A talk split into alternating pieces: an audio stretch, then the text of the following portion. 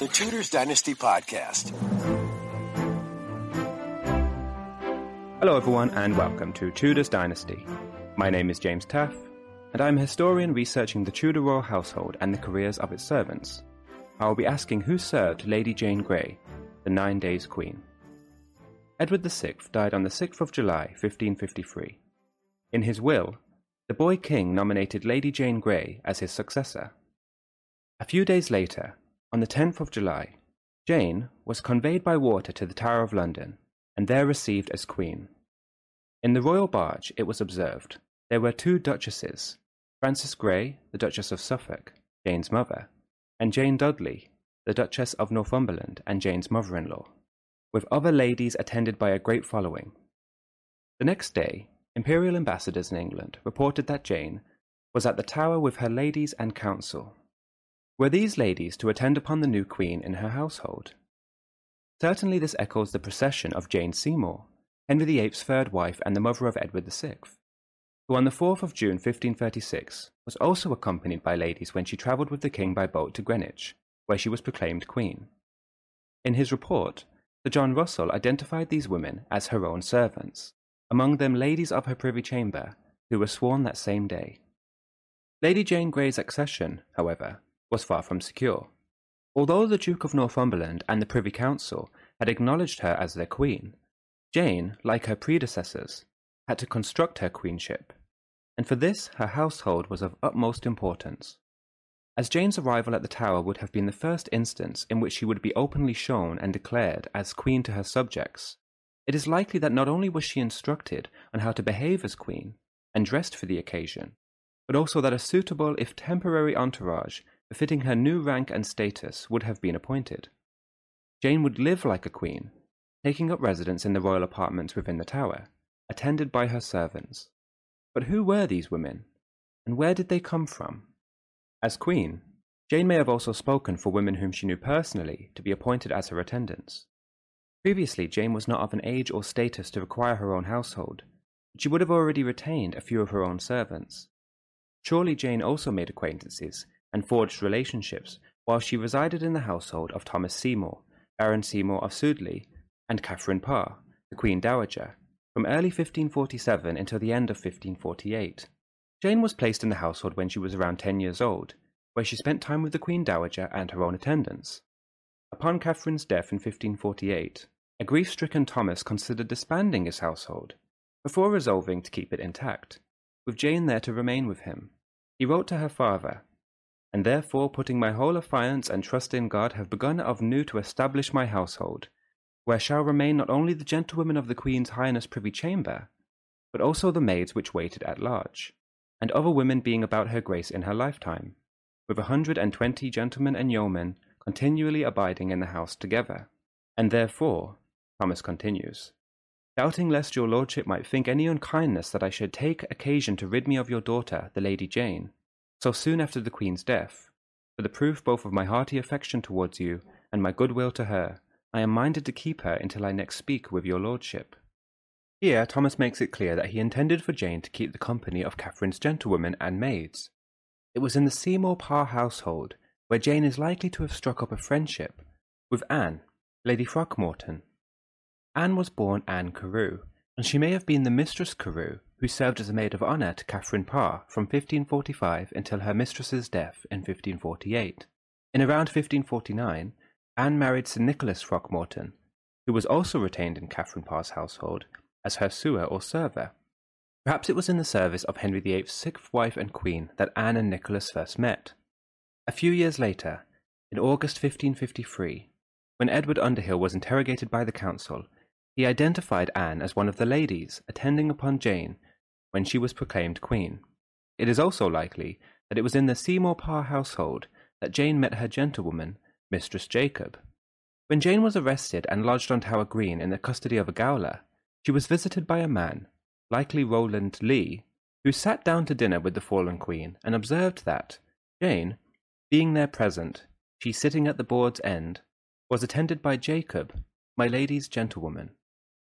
Jacob is often described as Jane's nurse, but this was not true, and it has been suggested that it was an invention of the late 17th century designed to highlight the poignancy of a young girl being locked in the tower. This Jacob could perhaps have been a relation of Nicholas Jacob, who served as one of Catherine's yeomen from 1545 to 1547. As queen, Jane should have been free to appoint whomsoever she wished to have as her personal attendants, but due to the frenzied nature of her queenship, it is more likely that her women for this short tenure were the wives, mothers, daughters, nieces, and clientele of those men who had pledged their allegiance to Jane, many of whom had served in Edward VI's household and council. Unlike the female staff of the new Queen's household, the male staff, a gentleman, yeomen, grooms, and pages, among others, could be drawn from Edward's household. Those who had served the now deceased boy king would surely have sought preferment. Some of these men, like Sir John Gates, formerly a gentleman of the king's privy chamber, need not petition for their place in the new regime. Gates was clearly aligned with Jane, and as captain of the guard his support was significant, as he could rally many others in the household to her side. Royal households functioned as the core military unit of the monarch. A household in arms saw its servants muster men and arm them with weapons to prepare to fight on behalf of their royal master or mistress. On the 9th of July, Gates summoned the archers, and told them publicly of the king's death, and asked them to swear allegiance to the crown of England. And this they did.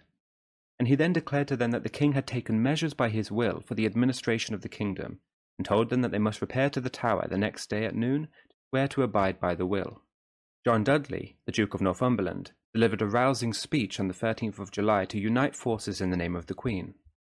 My lords, I and these other noble personages, and the whole army that now go forth, as well for the behalf of you and yours as for the establishing of the Queen's highness.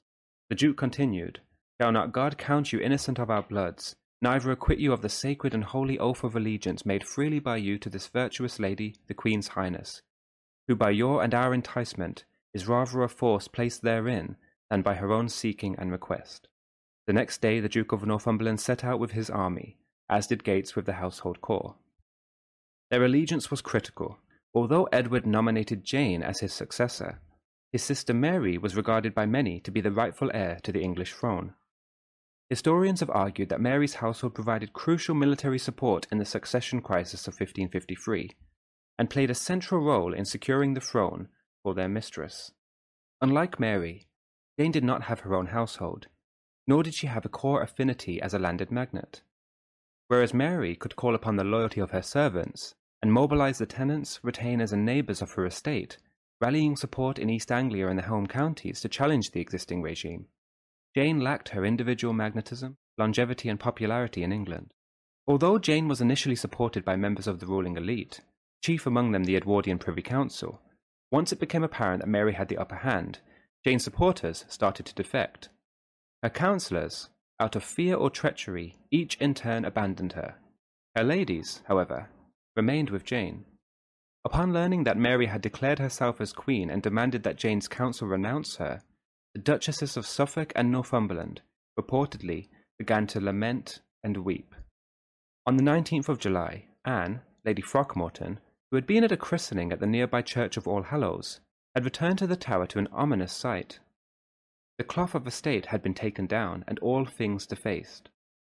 It was reported that, with deep sorrow, Jane withdrew to a private room with her mother and other ladies. But not for long, as Jane's father soon urged all of these women to leave the tower. As Mary's forces drew nearer, the fallen queen's attendants, like her mother and father, left all for their own homes, abandoning Jane.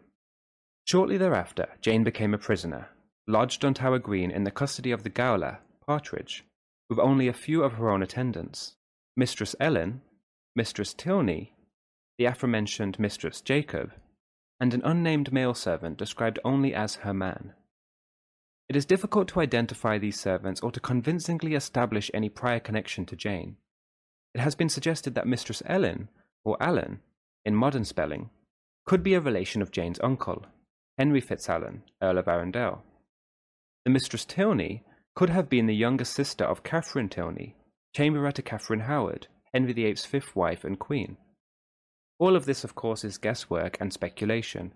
So fragmentary is the evidence, and so short was Jane's tenure as queen, that we can only identify so few of the women in her service. Jane stood trial at Guildhall on the 13th of November 1553 with her two gentlewomen following behind her.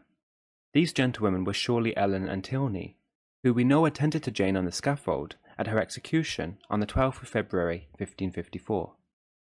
Proceeding from her lodgings on the Tower Green, it was reported that Jane was dressed in the same gown wherein she was arraigned, her countenance nothing abashed, neither her eyes anything moisted with tears, although her two gentlewomen, Mistress Elizabeth Tilney and Mistress Ellen, wonderfully wept, with a book in her hand, whereon she prayed all the way till she came to the said scaffold. Upon the scaffold, Jane stood up and gave her maiden Mistress Tilney her gloves and handkerchief. Forthwith she untied her gown. When the executioner went to her to give her help, she refused him, saying to let her alone, turning towards her two gentlewomen, who helped her off therewith, and also with her headdress and neckerchief, giving to her a fair handkerchief to knit or knot around her eyes. Jane ties the handkerchief around her eyes and stumbles towards the block. An 1833 oil painting entitled The Execution of Lady Jane Grey by Paul Delaroche illustrates this moment, showing Jane's gentlewomen to be clearly struck with grief. One of them stands facing the wall, fearful and unable to watch, and the other collapsed, overwhelmed, with Jane's gown resting in her lap. Now kneeling towards the block, Jane spoke her last words before her head was struck off with an axe. It must have been distressing for Ellen and Tilney to witness these harrowing events firsthand. With Mistress Jacob and the unnamed male servant, they had been her only companions and had endured with the fallen queen her imprisonment for nearly seven months. After wrapping Jane's body in cloth and carrying it to be buried at the nearby chapel, Jane's attendants were now finally relieved of their duty. But it was unlikely that they would soon forget their mistress, who had met such a tragic end. Thank you for listening. If you would like to read more on Lady Jane Grey, I would highly recommend the biographies by Nicola Tallis, Leanda de Lisle, and Eric Ives, which have been essential in my research of Jane's household. You can also read this article and many more about Jane on TudorsDynasty.com. Thanks for listening to this episode of the Tudors Dynasty Podcast. You can follow and support the Tudors Dynasty Podcast on Facebook, Twitter, Instagram, and Patreon at Tudors Dynasty.